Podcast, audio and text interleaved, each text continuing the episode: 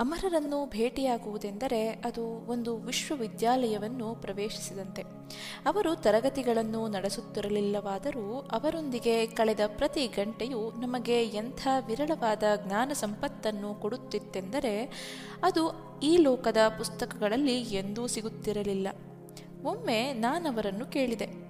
ಈ ಜ್ಞಾನ ಎಲ್ಲರಿಗೂ ತಲುಪಬೇಕಲ್ಲವೇ ಎಂದು. ಈ ಪ್ರಶ್ನೆಗೆ ಅವರು, ಹಿಂದೆ ಬಹಳಷ್ಟು ಸಲ ಕೂಲಂಕುಷವಾಗಿ ವಿವರಿಸಿರುವರೇನೋ ಎಂಬಂತೆ ತತ್ಕ್ಷಣವೇ ಉತ್ತರಿಸಿದರು. ಖಂಡಿತವಾಗಿ ತಲುಪುತ್ತದೆ. ಆದರೆ ನಿಧಾನವಾಗಿ. ಈ ಭೂಮಿಯು ಈಗ ಪ್ರಜ್ಞೆಯ ಬದಲಾವಣೆಯ ಸ್ಥಿತಿಯನ್ನು ಹಾದು ಹೋಗುತ್ತದೆ ಋಷಿಗಳು ಕೆಳತರುತ್ತಿರುವ ಹೊಸ ಚೈತನ್ಯಗಳಿಂದಾಗಿ ನಮ್ಮ ಮಿದುಳಿನಲ್ಲಿ ಹೊಸ ಜೀವಕಣಗಳು ಚಾಲನೆಗೆ ಬರುತ್ತವೆ. ಮನುಷ್ಯರು ನಿಧಾನವಾಗಿ ಉನ್ನತ ಹಾಗೂ ನವೀನವಾದ ಜ್ಞಾನವನ್ನು ಗ್ರಹಿಸುವ ಸಾಮರ್ಥ್ಯವನ್ನು ಪಡೆಯುತ್ತಾರೆ. ಈಗ ಯಾರು ತಯಾರಾಗಿರುವರೋ ಅವರು ನವಯುಗದ ಜ್ಞಾನವನ್ನು ಹೇಗಾದರೂ ಪಡೆಯುತ್ತಾರೆ. ನೆನಪಿಡಿ. ಋಷಿಗಳ ಅನೇಕ ಕೇಂದ್ರಗಳು, ಪ್ರತಿನಿಧಿಗಳು ಜಗತ್ತಿನೆಲ್ಲೆಡೆ ಇದ್ದಾರೆ. ದಯವಿಟ್ಟು ನನಗೆ ಹೊಸ ಯುಗದ ಬಗ್ಗೆ ಇನ್ನಷ್ಟು ತಿಳಿಸಿ ಎಂದು ನಾನು ಕೇಳಿಕೊಂಡೆ. ಅದಕ್ಕವರು, ನಮ್ಮ ಪುರಾತನ ಗ್ರಂಥಗಳು ಮತ್ತು ಅನುಭಾವಿಗಳು ಇದರ ಬಗ್ಗೆ ಮಾತನಾಡಿದ್ದಾರೆ. ನಮಗೆ ಯುಗಗಳ ಬಗ್ಗೆ ತಿಳಿದಿದೆ. ಸತ್ಯ, ತ್ರೇತ, ದ್ವಾಪರ ಮತ್ತು ಕಲಿ, ಇವೇ ನಾಲ್ಕು ಯುಗಗಳು. ಈ ಚಕ್ರವು ಪುನರಾವರ್ತಿಸುತ್ತದೆ. ಇಲ್ಲಿಯವರೆಗೆ ನಮ್ಮ ಭೂಮಿಯು ಇಪ್ಪತ್ತೆಂಟು ಚಕ್ರಗಳನ್ನು ಹಾದು ಹೋಗಿದೆ. ಇಪ್ಪತ್ತೆಂಟನೆಯದು ಸಾವಿರದ ಒಂಬೈನೂರ ಎಪ್ಪತ್ನಾಲ್ಕರಲ್ಲಿ ಕೊನೆಗೊಂಡಿತು. ಸಾವಿರದ ಒಂಬೈನೂರ ಎಪ್ಪತ್ನಾಲ್ಕು ಮಾರ್ಚ್ ಹದಿನಾಲ್ಕರಿಂದ ಇಪ್ಪತ್ತೊಂಬತ್ತನೆಯ ಚಕ್ರವು ಪ್ರಾರಂಭಗೊಂಡಿದೆ. ನಾವೀಗ ಸತ್ಯಯುಗದಲ್ಲಿದ್ದೇವೆ. ಸತ್ಯಯುಗವನ್ನು ಸ್ವರ್ಣಯುಗವೆಂದು ಕರೆಯಲಾಗಿದ್ದು ಜನರು ದೇವತೆಗಳಂತೆ ಬಾಳಿ ಶುದ್ಧತೆ ಮತ್ತು ಪರಿಪಕ್ವತೆಗಳ ಅತ್ಯುತ್ತಮ ಆಧ್ಯಾತ್ಮಿಕ ಸ್ಥಿತಿಯನ್ನು ತಲುಪುತ್ತಾರೆ. ಎಂದರು. ಆದರೆ ನಮ್ಮ ಸುತ್ತಲಿನ ಬದುಕು ಅತ್ಯಂತ ಭ್ರಷ್ಟವಾಗಿದೆಯಲ್ಲವೇ ಎಂದು ನಾನು ಕೇಳಿದೆ. ಅದಕ್ಕವರು, ಅದು ನಿಜ. ಆದರೆ ಯಾವ ಬದಲಾವಣೆಯೂ ತತ್ಕ್ಷಣವೇ ಆಗುವುದಿಲ್ಲ ಎನ್ನುವುದು ನೀವು ಅರ್ಥ ಮಾಡಿಕೊಳ್ಳಬೇಕು. ಸೂರ್ಯೋದಯವನ್ನೇ ತೆಗೆದುಕೊಳ್ಳಿ. ಮೊದಲು ಅರುಣೋದಯ, ಅನಂತರ ಸೂರ್ಯೋದಯ. ಮಧ್ಯದಲ್ಲಿ ಯಾವಾಗಲೂ ಒಂದು ಪರಿವರ್ತನೆಯ ಅವಧಿ ಇರುತ್ತದೆ. ಸಾವಿರದ ಒಂಬೈನೂರ ಎಪ್ಪತ್ನಾಲ್ಕರಿಂದ ಪ್ರಾರಂಭಿಸಿ ನಂತರ ನಾಲ್ನೂರ ಮೂವತ್ತೆರಡು ವರ್ಷಗಳ ಅವಧಿಯೇ ಕಲಿಯುಗದಿಂದ ಸತ್ಯಯುಗದವರೆಗಿನ ಪರಿವರ್ತನಾ ಕಾಲ. ನಾವೀಗ ಪ್ರಾರಂಭದಲ್ಲಿದ್ದೇವಷ್ಟೇ. ಆದರೆ ಈಗ ಕೂಡ ನಾವು ಸೂಕ್ಷ್ಮ ಮಟ್ಟದಲ್ಲಿ ಬದಲಾವಣೆಗಳನ್ನು ಗಮನಿಸಬಹುದಾಗಿದೆ. ಒಂದು ಹೊಸ ಅರಿವು ಮೂಡುತ್ತಿದೆ. ಎಲ್ಲೆಡೆ ಪ್ರಜ್ಞಾ ಜಾಗೃತಿಯಾಗುತ್ತಿದೆ. ಜನರು ಅಂತರ್ಮುಖರಾಗಿ ಯೋಗದೆಡೆಗೆ, ಮುಖ್ಯವಾಗಿ ಧ್ಯಾನದೆಡೆಗೆ ಆಕರ್ಷಿತರಾಗುತ್ತಿದ್ದಾರೆ. ಈ ಶತಮಾನದ ಕೊನೆಯ ವೇಳೆಗೆ ಪ್ರಮುಖ ಬದಲಾವಣೆಗಳನ್ನು ನಾವು ನೋಡಬಹುದಾಗಿದೆ ಎಂದರು. ವಿಶ್ವಯುದ್ಧ ಸಂಭವಿಸಬಹುದೇ ಎಂದು ನಾನು ಮರುಪ್ರಶ್ನಿಸಿದೆ. ಅದಕ್ಕವರು, ಹೌದು. ಆದರೆ ನಾವು ಖಂಡಿತವಾಗಿ ಭವಿಷ್ಯ ನುಡಿಯಲು ಸಾಧ್ಯವಿಲ್ಲ. ಇದೊಂದು ಮಹಾವಿಪ್ಲವ. ದಿವ್ಯ ಶಕ್ತಿ ಮತ್ತು ಕ್ಷುದ್ರ ಶಕ್ತಿಗಳ ಮಧ್ಯೆ ನಡೆಯುವ ಮಹಾಯುದ್ಧ. ಇದು ಸೂಕ್ಷ್ಮ ಮಟ್ಟದಲ್ಲಿ ನಡೆಯುತ್ತದೆ. ನಂತರ ಬಹುಶಃ ಭೌತಿಕ ಮಟ್ಟದಲ್ಲೂ ಯುದ್ಧವಾಗುತ್ತದೆ. ಮತ್ತೆ ನಾನು ಕೇಳಿದೆ, ಋಷಿಗಳು ಏಕೆ ಯುದ್ಧವನ್ನು ತಪ್ಪಿಸುವುದಿಲ್ಲ? ಎಂದು. ಅದಕ್ಕವರು, ಅವರು ಪ್ರಯತ್ನಿಸುತ್ತಿದ್ದಾರೆ, ಆದರೆ ಅವರು ದೈವಿ ನಿಯಮಗಳನ್ನು ಉಲ್ಲಂಘಿಸಲು ಸಾಧ್ಯವಿಲ್ಲ. ಜಗತ್ತಿನ ಹೆಚ್ಚು ಜನರು ಶಿಷ್ಟ ಮಾರ್ಗವನ್ನು ಆರಿಸಿಕೊಂಡು ತಮ್ಮ ಬದುಕನ್ನು ಸಕಾರಾತ್ಮಕಗೊಳಿಸಿ ಕಲಿಯುಗದ ರೀತಿ ನೀತಿಗಳನ್ನು ಕೈಬಿಟ್ಟರೆ ಆಗ ಯುದ್ಧವನ್ನು ತಪ್ಪಿಸಬಹುದು. ಆದರೆ ಅಂಥ ಯಾವ ಸೂಚನೆಗಳೂ ಕಾಣಿಸುತ್ತಿಲ್ಲ. ಆದ್ದರಿಂದ ಋಷಿಗಳು ಯುದ್ಧ ನಡೆಸಲು ಬಿಡಬಹುದು. ಇಂಥ ಸಂಗತಿಗಳು ಋಷಿಗಳ ಕಾರ್ಯವ್ಯಾಪ್ತಿಯೊಳಗೆ ಬರುತ್ತವೆಯೇ ಎಂದು ನಾನು ಕೇಳಿದೆ. ಅಮರ ಮುಗುಳ್ನಕ್ಕೂ ನಾನೊಂದು ಚಿಕ್ಕ ಮಗುವೇನೋ ಎಂಬಂತೆ ನನ್ನನ್ನು ದಿಟ್ಟಿಸಿ ನೋಡಿದರು. ನಂತರ, ಹೌದು, ಎಲ್ಲ ಸಂಗತಿಗಳೂ ಬರುತ್ತವೆ ಎಂದು ಉತ್ತರಿಸಿದರು. ಒಂದು ದಿನ ನನ್ನ ಸ್ನೇಹಿತ ಒಬ್ಬ ಸ್ವಾಮಿಯನ್ನು ನಮ್ಮ ಗುಂಪಿಗೆ ಪರಿಚಯಿಸಿ ಅವರಲ್ಲಿ ಬಹಳಷ್ಟು ಸಿದ್ಧಿಗಳಿವೆ ಎಂದು ಹೇಳಿದ.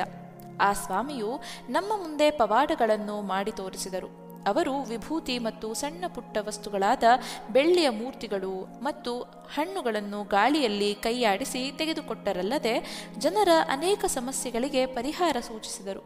ಸ್ವಲ್ಪ ಸಮಯದಲ್ಲಿಯೇ ಅವರ ಸುತ್ತ ಜನರು ಗುಂಪುಗೂಡಿ ಭಜನೆ ಮಾಡುತ್ತಾ ಅವರ ಸಿದ್ಧಿಗಳನ್ನು ಹೊಗಳುತ್ತಾ ಅವರ ಪವಾಡಗಳನ್ನು ಬಣ್ಣಿಸತೊಡಗಿದರು. ನಾನು ಕುತೂಹಲಗೊಂಡು ಅವರಿಗೆ ನಿಕಟವಾದೆ. ಅವರು ವಸ್ತುಗಳನ್ನು ಹೇಗೆ ಪ್ರತ್ಯಕ್ಷಗೊಳಿಸುತ್ತಿದ್ದಾರೆ ಎಂದು ನನಗೆ ತಿಳಿದುಕೊಳ್ಳಬೇಕಿತ್ತು.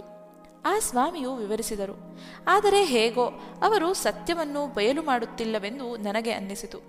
ನಾನು ಅಮರರನ್ನು ಕೇಳಿದಾಗ ಅವರು ವಿವರಿಸಿದರು. ಅವರು ಪ್ರತ್ಯಕ್ಷಗೊಳಿಸುತ್ತಿಲ್ಲ, ಕೇವಲ ಸ್ಥಳಾಂತರಗೊಳಿಸುತ್ತಿದ್ದಾರೆಯಷ್ಟೇ. ಮೊದಲು ಕೆಲವು ವಸ್ತುಗಳನ್ನು ಸಂಗ್ರಹಿಸಿ ಅವುಗಳನ್ನು ತಮ್ಮ ಮನೆಯಲ್ಲಿಡುತ್ತಾರೆ. ಅವರಿಗೆ ಒಂದು ಅತಿಮಾನುಷ ಜೀವಿಯ ಬಹುಶಃ ಒಂದು ಪ್ರೇತದ ನೆರವಿರುತ್ತದೆ. ಯಾವಾಗಲಾದರೂ ಅವರಿಗೆ ತಮ್ಮ ಪವಾಡ ಶಕ್ತಿಯನ್ನು ಪ್ರದರ್ಶಿಸಬೇಕೆನಿಸಿದರೆ ಈ ಪ್ರೇತಕ್ಕೆ ಒಂದು ವಸ್ತುವನ್ನು ತರುವಂತೆ ಮಾನಸಿಕವಾಗಿ ಕೋರಿಕೊಳ್ಳುತ್ತಾರೆ. ಅದು ಆ ವಸ್ತುವನ್ನು ಎಲ್ಲೇ ಇದ್ದರೂ ಕ್ಷಣ ಮಾತ್ರದಲ್ಲಿ ತರಬಲ್ಲದು. ಈ ವಸ್ತು ಪ್ರೇತದ ಮುಚ್ಚಿದ ಸೂಕ್ಷ್ಮ ಕೈಯಲ್ಲಿರುವುದರಿಂದ ಅದು ಯಾರಿಗೂ ಕಾಣುವುದಿಲ್ಲ. ನಂತರ ಆ ಸ್ವಾಮಿ ಅದನ್ನು ಹಿಡಿದು ಗಾಳಿಯಿಂದ ಹೊರತೆಗೆದಂತೆ ಅದನ್ನು ತೋರಿಸುತ್ತಾರೆ. ನಿಜವಾಗಿ ಪ್ರತ್ಯಕ್ಷಗೊಳಿಸುವುದು ಸಾಧ್ಯವೇ ಎಂದು ನಾನು ಕೇಳಿದೆ. ಅದಕ್ಕೆ ಅಮರರು, ಹೌದು, ಖಂಡಿತ ಸಾಧ್ಯ ಎಂದರು. ನನ್ನ ಪ್ರಶ್ನೆಗಳ ಸುರುಮಳೆ ಮುಂದುವರೆದು, ಸಾಯಿಬಾಬಾ ವಸ್ತುಗಳನ್ನು ಪ್ರತ್ಯಕ್ಷಗೊಳಿಸುತ್ತಾರೋ ಅಥವಾ? ಎಂದು ಕೇಳಿದೆ. ಅಮರ ಸ್ವಲ್ಪ ಹೊತ್ತು ಸುಮ್ಮನಿದ್ದು ನಂತರ ನುಡಿದರು. ನನಗೆ ಗೊತ್ತಿಲ್ಲ, ಅವರಂಥ ಗುರುಗಳನ್ನು ಅರ್ಥ ಮಾಡಿಕೊಳ್ಳುವುದು ಸುಲಭವಲ್ಲ. ಪ್ರತಿಯೊಬ್ಬರಿಗೂ ಅವರದೇ ಆದ ಶೈಲಿ ಇರುತ್ತದೆ. ಅವರ ಪವಾಡಗಳಾಚೆ ದೃಷ್ಟಿ ಹಾಯಿಸಿದಾಗ ಅವರನ್ನು ತಿಳಿಯಬಹುದಲ್ಲದೆ ಅವರ ಕೆಲಸವನ್ನು ಇಡೀ ದಿವ್ಯ ಯೋಜನೆಯ ಒಂದು ಪೂರಕ ಭಾಗವನ್ನಾಗಿ ಅರ್ಥ ಮಾಡಿಕೊಳ್ಳಬಹುದು ಎಂದು ವಿವರಿಸಿದರು. ನಾನು ಸಾಯಿಬಾಬಾರೊಂದಿಗೆ ನನ್ನ ಹಿಂದಿನ ಒಡನಾಟವನ್ನು ವಿವರಿಸಿದೆ, ಅಮರ ನುಡಿದರು.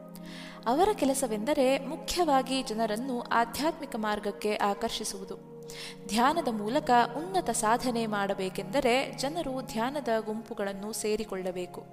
ಸಾಯಿಬಾಬಾ ಜನರನ್ನು ಅಂತಹ ಗುಂಪುಗಳಿಗೆ ಮಾರ್ಗದರ್ಶಿಸುತ್ತಿದ್ದಾರೆ ಎಂದರು. ಅಮರ ನನ್ನನ್ನು ಚಕ್ರ ಧ್ಯಾನಕ್ಕೆ ತೊಡಗಿಸಿದರು. ಅವುಗಳ ಬಗ್ಗೆ ಎಲ್ಲವನ್ನೂ ವಿವರಿಸಿದರಲ್ಲದೆ ಅವುಗಳನ್ನು ಚಾಲನೆಗೊಳಿಸಿ ಪ್ರತಿ ಚಕ್ರದಲ್ಲಿಯೂ ಸುಪ್ತವಾಗಿರುವ ವಿಶೇಷ ಸಾಮರ್ಥ್ಯಗಳನ್ನು ಹೊರತರುವ ರೀತಿಯನ್ನು ಕಲಿಸಿದರು ಜೊತೆಗೆ ಅವುಗಳಲ್ಲಿ ಅಡಕವಾಗಿರುವ ವಿಶಿಷ್ಟ ಶಕ್ತಿಗಳನ್ನು ಉಪಯೋಗಿಸುವುದು ಹೇಗೆ ಎಂದು ವಿವರಿಸಿ ಋಷಿಗಳ ಸ್ಪಷ್ಟವಾದ ಒಪ್ಪಿಗೆ ಇಲ್ಲದೆ ಈ ಶಕ್ತಿಗಳನ್ನು ಬಳಸದಂತೆ ಎಚ್ಚರಿಸಿದರು. ಮತ್ತು ಋಷಿಗಳನ್ನು ಸಂಪರ್ಕಿಸುವುದನ್ನು ಕಲಿಸಿದರು. ಎಷ್ಟೊಂದು ಜ್ಞಾನ, ಎಷ್ಟೆಲ್ಲ ತಂತ್ರಗಳು. ಇವುಗಳನ್ನು ಪಡೆಯುವ ಅರ್ಹತೆ ನನಗಿದೆಯೇ ಎಂದು ನಾನು ಆಲೋಚಿಸಿದೆ. ಅದಕ್ಕವರು, ಹೌದು, ನಿಮಗೆ ಆ ಅರ್ಹತೆ ಇದೆ ಎಂದು ಉತ್ತರಿಸಿದರು. ಅಮರ ಒಂದು ಶುಕ್ರವಾರ ಅವರೊಂದಿಗಿನ ಪವಿತ್ರ ಸಮಯದಲ್ಲಿ ವಿವರಿಸಿದರು. ನೀವೆಲ್ಲರೂ ಇವೆಲ್ಲಕ್ಕೂ ಅರ್ಹರು. ನಿಮ್ಮ ಬಗ್ಗೆ ನಿಮಗೆ ತಿಳಿದಿಲ್ಲ. ನಾನು ಸೂಚ್ಯವಾಗಿ ಹೇಳುತ್ತೇನೆ ಕೇಳಿ. ನಿಮ್ಮಲ್ಲಿ ಸಾವಿರದ ಒಂಬೈನೂರ ಎಪ್ಪತ್ನಾಲ್ಕರಿಂದ ಸಾವಿರದ ಒಂಬೈನೂರ ಎಪ್ಪತ್ತೊಂಬತ್ತರವರೆಗೆ ನನ್ನಲ್ಲಿಗೆ ಬಂದವರೆಲ್ಲರೂ ಒಂದು ವಿಶಿಷ್ಟ ಗುಂಪಿಗೆ ಸೇರಿದವರು. ಐದು ಸಾವಿರ ವರ್ಷಗಳ ಹಿಂದೆ ನೀವೆಲ್ಲರೂ ಕೃಪಾಚಾರ್ಯರ ಆಶ್ರಮದಲ್ಲಿ ಯುವ ವಿದ್ಯಾರ್ಥಿಗಳಾಗಿದ್ದಿರಿ. ಕೃಪಾಚಾರ್ಯ ಮತ್ತು ದ್ರೋಣಾಚಾರ್ಯರು ನಿಮ್ಮ ಗುರುಗಳಾಗಿದ್ದರು. ಆ ಸಮಯದಲ್ಲಿ ಅವರು ಆಜ್ಞಾ ಮತ್ತು ಸಹಸ್ರಾರಗಳ ನಡುವೆ ಇರುವ ನಿರಂತರಿ ಎಂಬ ವಿಶೇಷ ಚಕ್ರವನ್ನು ಚಾಲನೆಗೊಳಿಸಲು ಪ್ರಯೋಗ ನಡೆಸುತ್ತಿದ್ದರು. ಇದು ಇವತ್ತಿಗೂ ನಿಗೂಢವಾಗಿಯೇ ಉಳಿದಿರುವ ವಿಶಿಷ್ಟವಾದ ಚಕ್ರ. ಒಮ್ಮೆ ಚಾಲನೆಗೊಳಿಸಿದರೆ ಇದು ಜೈವಿಕ ಗಡಿಯಾರದಂತೆ ಕೆಲಸ ಮಾಡುತ್ತದೆ. ನಾವು ಇದನ್ನು ಪ್ರಯೋಗಿಸಿ ನಮ್ಮ ವಯಸ್ಸನ್ನು ಹೆಚ್ಚಿಸಿ ಅಥವಾ ನಮ್ಮ ಯೌವನದ ದಿನಗಳಿಗೆ ಹೋಗಿ, ಇಲ್ಲವೇ ಇದೇ ವಯಸ್ಸಿನಲ್ಲಿ ಯುಗ ಯುಗಗಳವರೆಗೆ ಜೀವಿಸಬಹುದು. ಆಗ ಇದ್ದಕ್ಕಿದ್ದಂತೆ ಅವರು ತಮ್ಮ ಪ್ರಯೋಗಗಳನ್ನು ನಿಲ್ಲಿಸಬೇಕಾಯಿತು. ದುರ್ಯೋಧನ ಹುಟ್ಟಿದ್ದ. ತಮ್ಮ ವಿಶೇಷ ಸಾಮರ್ಥ್ಯಗಳಿಂದ ಅವರು ಮುಂದೆ ನಡೆಯುವ ಮಹಾಭಾರತ ಯುದ್ಧವನ್ನು ಮನಗಂಡರು. ಸಪ್ತ ಋಷಿಗಳು ಅವರಿಗೆ ಪ್ರಯೋಗಗಳನ್ನು ನಿಲ್ಲಿಸಿ ಶಿಷ್ಯರನ್ನು ಯುದ್ಧಕ್ಕೆ ಸಿದ್ಧಗೊಳಿಸಲು ಸೂಚಿಸಿದರು. ಆಗ ನಿಮಗೆ ಯುದ್ಧ ಕೌಶಲ್ಯಗಳನ್ನು ಕಲಿಸಿಕೊಡಲಾಯಿತು. ನೀವು ಯುದ್ಧದಲ್ಲಿ ಹೋರಾಡಿ ಮರಣ ಹೊಂದಿದಿರಿ. ಆಗ ನಿಮಗೆ ಒಂದು ವಿಶೇಷವಾದ ಭೂಮಿಯಲ್ಲಿ ಐದು ಸಾವಿರ ವರ್ಷಗಳ ಕಾಲ ವಿಶ್ರಮಿಸುವ ಅವಕಾಶ ದೊರೆಯಿತು. ವಿಶ್ವಾಮಿತ್ರ ಮಹರ್ಷಿಗಳು ಕಲಿಯುಗದಿಂದ ಸತ್ಯಯುಗದವರೆಗಿನ ಪರಿವರ್ತನೆ ಅವಧಿಯಲ್ಲಿ ಕೆಲಸ ಮಾಡಲು ಸ್ವಯಂ ಸೇವಕರನ್ನು ಕರೆದಾಗ ನೀವು ಮುಂದೆ ಬಂದಿರಿ. ಅವರು ನಿಮ್ಮನ್ನು ಒಂದು ವಿಶೇಷವಾದ ಭೂಮಿಗೆ ಕರೆದೊಯ್ದು ಐದು ಸಾವಿರ ವರ್ಷಗಳವರೆಗೆ ನಿಮಗೆ ತರಬೇತಿ ಕೊಟ್ಟರು. ಆದ್ದರಿಂದಲೇ ಈ ಅಭ್ಯಾಸಗಳೆಲ್ಲ ನಿಮಗೆ ಅತಿ ಶೀಘ್ರವಾದ ಫಲಿತಾಂಶಗಳನ್ನು ಕೊಡುತ್ತಿವೆ. ಇವು ಒಂದು ರೀತಿಯ ಪುನರ್ಮನನವಷ್ಟೆ ಎಂದು ವಿವರಿಸಿದರು. ನನಗೆ ನಂಬಲಾಗದಷ್ಟು ಆಶ್ಚರ್ಯವಾಯಿತು. ಒಂದು ವೇಳೆ ಅಮರರಲ್ಲದೆ ಬೇರೆ ಯಾರೇ ಇದನ್ನು ಹೇಳಿದ್ದರೂ ನಾನು ನಕ್ಕು ತಮಾಷೆ ಮಾಡುತ್ತಿದ್ದೆ. ಆದರೆ ನನಗೆ ಅವರ ಮಾತಿನಿಂದ ವಿವರಿಸಲಾಗದಷ್ಟು ರೋಮಾಂಚನವಾಯಿತು. ಈ ತಿಳಿವು ಮನಸ್ಸಿನಾಳಕ್ಕೆ ಇಳಿಯುವ ಮುನ್ನವೇ ತರ್ಕ ಮತ್ತು ಅಪನಂಬಿಕೆಗಳು ನನ್ನ ವಿಶ್ವಾಸದ ಧೃತಿಗೆಡಿಸತೊಡಗಿದವು. ಕ್ಷಣಕಾಲ ಈ ಸಂಘರ್ಷ ಮುಂದುವರೆಯಲು ನಾನು ಅವಕಾಶ ಕೊಡಬೇಕಾಯಿತು. ಅನಂತರ ವಿಶ್ವಾಸವೇ ಗೆದ್ದಿತು. ಎಲ್ಲಕ್ಕಿಂತ ಹೆಚ್ಚಾಗಿ ನನ್ನ ಗುರು ಅತ್ಯಂತ ಪ್ರಾಮಾಣಿಕ ವ್ಯಕ್ತಿ ಎಂದು ನನಗೆ ಗೊತ್ತಿತ್ತು. ಅವರೊಬ್ಬ ಮಹಾನ್ ಋಷಿಯಾಗಿದ್ದರು. ಅಮರ ನನ್ನ ಮನಸ್ಸನ್ನು ಓದಬಲ್ಲವರಾಗಿದ್ದರು. ನನ್ನೊಳಗೆ ನಡೆಯುತ್ತಿದ್ದ ವಿಚಾರ ಸಂಘರ್ಷ ಅವರಿಗೆ ತಿಳಿದಿತ್ತು. ಒಮ್ಮೆ ನುಸುನಕ್ಕೂ ಅವರು ಮಾತನಾಡತೊಡಗಿದರು. ನಿಮಗೆ ಇದನ್ನು ಕೇಳಿ ಹೇಗನ್ನಿಸುತ್ತಿದೆ ಎಂದು ನನಗೆ ಗೊತ್ತು. ಆದರೆ ಇದರಿಂದ ನಿಮ್ಮ ಅಹಂ ಅನ್ನು ಉತ್ತೇಜಿಸಲು ಬಿಡಬೇಡಿ. ಇದಕ್ಕಿಂತ ಅದ್ಭುತವಾದ ಗತ ಜೀವನವನ್ನು ಹೊಂದಿರುವವರು ಈಗ ಈ ಜಗತ್ತಿನಲ್ಲಿ ಇದ್ದಾರೆ. ನೀವು ಆಕಸ್ಮಿಕವಾಗಿ ನಿಮ್ಮ ಪುನರ್ಜನ್ಮದ ಬಗ್ಗೆ ತಿಳಿದುಕೊಂಡಿರಿ. ಇನ್ನೊಬ್ಬರಿಗೆ ಅಡಚಣೆಯಾಗದಂತೆ ನೀವು ನಿಮ್ಮ ಜೀವನವನ್ನು ಪುನರ್ರಚಿಸಿಕೊಳ್ಳಬಹುದು. ಈಗ ನಾನು ಇನ್ನೊಂದು ರೋಮಾಂಚಕ ವಿಷಯವನ್ನು ಹೇಳುತ್ತೇನೆ ಕೇಳಿ. ನಾವೆಲ್ಲ ತಿಳಿದಿರುವಂತೆ ಕೃಪಾಚಾರ್ಯರು ಚಿರಂಜೀವಿಗಳು. ಅವರಿಗೆ ಸಾವಿಲ್ಲ. ನಾನು ಅವರನ್ನು ಖುದ್ದಾಗಿ ಭೇಟಿಯಾಗಿದ್ದೆ ಎಂದು ನುಡಿದರು. ಆರಂಭದ ಅಚ್ಚರಿಗಳ ನಂತರ ನಾವು ಅತ್ಯಂತ ಅದ್ಭುತವಾದ ಪ್ರಕಟಣೆಗಳಿಗೆ ಹೊಂದಿಕೊಂಡೆವು. ನಾವು ಮುಂಚೆಯೇ ಹೇಳಿರುವಂತೆ ಎಲ್ಲವನ್ನೂ ಮುದ್ರಿಸಲು ಸಾಧ್ಯವಿಲ್ಲ. ನನ್ನ ಗುರುವಿನ ಸೂಚನೆಗಳು ಮತ್ತು ದೈವಿ ನಿಯಮಗಳಿಗೆ ನಾನು ಬದ್ಧನಾಗಿದ್ದೇನೆ. ನನಗೀಗ ಅರ್ಥವಾಗಿದೆ. ಈ ಲೋಕದ ಮತ್ತು ಸೂಕ್ಷ್ಮ ಲೋಕದ ಎಷ್ಟೊಂದು ಚಟುವಟಿಕೆಗಳು ಎಂದೆಂದಿಗೂ ನಮಗೆ ಅಪರಿಚಿತವಾಗಿಯೇ ಉಳಿಯುತ್ತದೆ. ಮತ್ತು ಮೇಲಿನ ಲೋಕಗಳ ದಿವ್ಯ ಜೀವಿಗಳು ಹೇಗೆ ಮಾನವ ಕುಲಕ್ಕೆ ನೆರವಾಗುತ್ತಿದ್ದಾರೆ ಎಂದು. ಅವರ ವಿವರಿಸತೊಡಗಿದರು. ನಾನು ಪ್ರೌಢಶಾಲೆಯಲ್ಲಿ ಓದುತ್ತಿದ್ದೆ. ಒಂದು ದಿನ ಋಷಿಗಳು ನನಗೆ ಶಾಲೆಯಿಂದ ಎರಡು ವಾರಗಳ ರಜೆ ಪಡೆಯಲು ಕಬ್ಬನ್ ಪಾರ್ಕ್ಗೆ ಹೋಗಿ ಒಂದು ನಿರ್ದಿಷ್ಟ ಜಾಗದಲ್ಲಿ ನಿಂತು ಕಾಯಲು ಸೂಚಿಸಿದರು. ನಾನು ಅಲ್ಲಿ ಹೋಗಿ ಕಾಯುತ್ತಾ ನಿಂತೆ. ಕೆಲವೇ ನಿಮಿಷಗಳಲ್ಲಿ ಕಾರಿನಲ್ಲಿ ಬಂದ ಆಂಗ್ಲನೊಬ್ಬ ನನ್ನ ಹೆಸರು ಕೇಳಿದ. ನಾನು ಹೇಳಿದೆ. ಆತ ನನ್ನನ್ನು ವಿಮಾನ ನಿಲ್ದಾಣಕ್ಕೆ ಕರೆದೊಯ್ದ. ಅಲ್ಲಿಂದ ನಮಗಾಗಿ ಆತ ಒಂದು ವಿಮಾನವನ್ನು ಏರ್ಪಾಟು ಮಾಡಿದ್ದ. ಅಲ್ಲಿಂದ ಆತ ನನ್ನನ್ನು ಕಲ್ಕತ್ತಾಗೆ ಮತ್ತು ಅಲ್ಲಿಂದ ಹಾಂಗ್ಕಾಂಗ್ಗೆ ಕರೆದೊಯ್ದ. ಹಾಂಗ್ಕಾಂಗ್ನಲ್ಲಿ ನನ್ನನ್ನು ಒಬ್ಬ ಚೀನಿ ವ್ಯಕ್ತಿಗೆ ಪರಿಚಯಿಸಿ, ನನಗೆ ಈತ ನಿನ್ನನ್ನು ಮುಂದೆ ಕರೆದೊಯ್ದು ಮತ್ತೆ ಹಿಂದೆ ತಂದು ಬಿಡುತ್ತಾನೆ ನಾನು ಇಲ್ಲಿಂದ ನಿನ್ನನ್ನು ವಾಪಸ್ಸು ಕರೆದುಕೊಂಡು ಹೋಗುತ್ತೇನೆ. ಎಂದು ಹೇಳಿ ತಾನು ಸರಿಯಾಗಿ ಯಾವ ದಿನ ಬರುತ್ತೇನೆಂದು ತಿಳಿಸಿದ. ನಮ್ಮ ಊಟ ಮತ್ತು ವಿಶ್ರಾಂತಿಯೆಲ್ಲ ಮುಗಿದ ಮೇಲೆ ಆ ಚೀನಿಯ ನನ್ನನ್ನು ಬಂದರಿಗೆ ಕರೆದೊಯ್ದ. ಮತ್ತು ಅಲ್ಲಿಂದ ನಾವು ಒಂದು ದೋಣಿಯಲ್ಲಿ ಕುಳಿತು ಸುಮಾರು ಮೂರು ತಾಸು ಪ್ರಯಾಣಿಸಿದೆವು. ನನ್ನನ್ನು ದಡದಲ್ಲಿ ಬಿಟ್ಟು ಆತ, ಇಲ್ಲಿಂದ ಇನ್ನೊಬ್ಬ ವ್ಯಕ್ತಿ ನಿನಗೆ ಜೊತೆಯಾಗುತ್ತಾನೆ ಮತ್ತು ವಾಪಸ್ಸು ತಂದು ಬಿಡುತ್ತಾನೆ ನಾನು ಇಲ್ಲಿಂದ ನಿನ್ನನ್ನು ಹಿಂದೆ ಕರೆದೊಯ್ಯುತ್ತೇನೆ. ಎಂದು ಹೇಳಿ ತಾನು ಬರುವ ದಿನ ಮತ್ತು ಸಮಯವನ್ನು ತಿಳಿಸಿದ. ದಡದಲ್ಲಿ ನನಗಾಗಿ ಕಾಯುತ್ತಿದ್ದ ವ್ಯಕ್ತಿಯೊಂದಿಗೆ ನಾನು ಕನಸಿನಲ್ಲೆಂಬಂತೆ ಹೆಜ್ಜೆ ಹಾಕುತ್ತಾ ನಡೆದೆ. ನಾವು ಸುಮಾರು ಎರಡು ದಿನ ನಡೆದು ಕೊನೆಗೆ ದಟ್ಟ ಮರಗಳು, ಪೊದೆಗಳು ತುಂಬಿದ್ದ ಕಣಿವೆಯೊಂದನ್ನು ತಲುಪಿದೆವು. ಅಲ್ಲಿ ಸುಂದರವಾದ ಪಕ್ಷಿಗಳಿದ್ದವು. ನಾವು ಕೆಲ ಕಾಲ ನಡೆದು ಒಂದು ದೊಡ್ಡ ಗುಹೆಯ ಬಳಿ ಬಂದೆವು. ಆ ಗುಹೆಯನ್ನು ಪ್ರವೇಶಿಸಿ ಇನ್ನೊಂದು ಬದಿಯಿಂದ ಹೊರಬಂದಾಗ ನನಗೆ ನನ್ನ ಕಣ್ಣುಗಳನ್ನೇ ನಂಬಲಾಗಲಿಲ್ಲ. ಅಲ್ಲಿ ಬೃಹತ್ ಕಟ್ಟಡಗಳು, ಜನರೂ ಇದ್ದರು. ಬಾಗಿಲ ಬಳಿಯೇ ಒಬ್ಬ ಯುವಕ ನಮ್ಮನ್ನು ಮುಗುಳ್ನಗೆಯಿಂದ ಸ್ವಾಗತಿಸಿದ. ನಾವು ಬರುತ್ತಿರುವ ವಿಷಯ ಅವನಿಗೂ ತಿಳಿದಿತ್ತು. ನಮ್ಮನ್ನು ಒಂದು ಕಟ್ಟಡದೊಳಗೆ ಕರೆದೊಯ್ದ ನಂತರ ನಾವು ಸ್ನಾನ ಮಾಡಿ, ಊಟ ಮಾಡಿ, ರಾತ್ರಿ ಮಲಗಿ ವಿಶ್ರಾಂತಿ ಪಡೆದೆವು. ಬೆಳಗ್ಗೆ ನನ್ನನ್ನು ಒಂದು ಸಭಾಂಗಣಕ್ಕೆ ಕರೆದೊಯ್ಯಲಾಯಿತು. ಅಲ್ಲಿ ನಲವತ್ತರ ಆಸುಪಾಸಿನಲ್ಲಿದ್ದ ಒಬ್ಬ ವ್ಯಕ್ತಿ ರಾಜ ಗಾಂಭೀರ್ಯದಿಂದ ಕುಳಿತಿದ್ದ. ಅವರು ನನ್ನತ್ತ ಮುಗುಳ್ನಕ್ಕೂ ನನಗೆ ಕುಳಿತುಕೊಳ್ಳಲು ಸನ್ನೆ ಮಾಡಿ ಅನಂತರ ಸಂಸ್ಕೃತದಲ್ಲಿ ಮಾತನಾಡತೊಡಗಿದರು.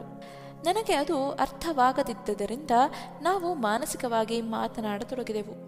ಅವರೇ ಕೃಪಾಚಾರ್ಯ. ಅವರು ನನಗೆ, ನಾನವರನ್ನು ಖುದ್ದಾಗಿ ಭೇಟಿಯಾಗಬೇಕಾದ ಅವಶ್ಯಕತೆಯನ್ನು ತಿಳಿಸಿ, ಮುಂದೆ ಬೆಂಗಳೂರಿನ ಸಮೀಪ ನಾನು ಕೈಗೆತ್ತಿಕೊಳ್ಳಬೇಕಾದ ಒಂದು ಯೋಜನೆ ಮತ್ತು ಅವರನ್ನು ಒಳಗೊಳ್ಳುವ ಅನೇಕ ಕಾರ್ಯಗಳ ಬಗ್ಗೆ ನನಗೆ ಕೂಲಂಕುಷವಾಗಿ ವಿವರಿಸಿದರು. ಅನಂತರ ಅವರು ನನ್ನನ್ನು ಅನೇಕ ಯುವಜನರು ಗುರುಕುಲ ಪದ್ಧತಿಯಲ್ಲಿ ಅಭ್ಯಾಸ ಮಾಡುತ್ತಿದ್ದ ಸ್ಥಳಕ್ಕೆ ಕರೆದೊಯ್ದರು. ಅಂತಿಮವಾಗಿ ನನಗೆ ವಿದಾಯ ಹೇಳಿದರು. ಮರುದಿನ ನಾನು ನನ್ನ ಜೊತೆಗಾರನೊಂದಿಗೆ ಅಲ್ಲಿಂದ ಹೊರಟೆ.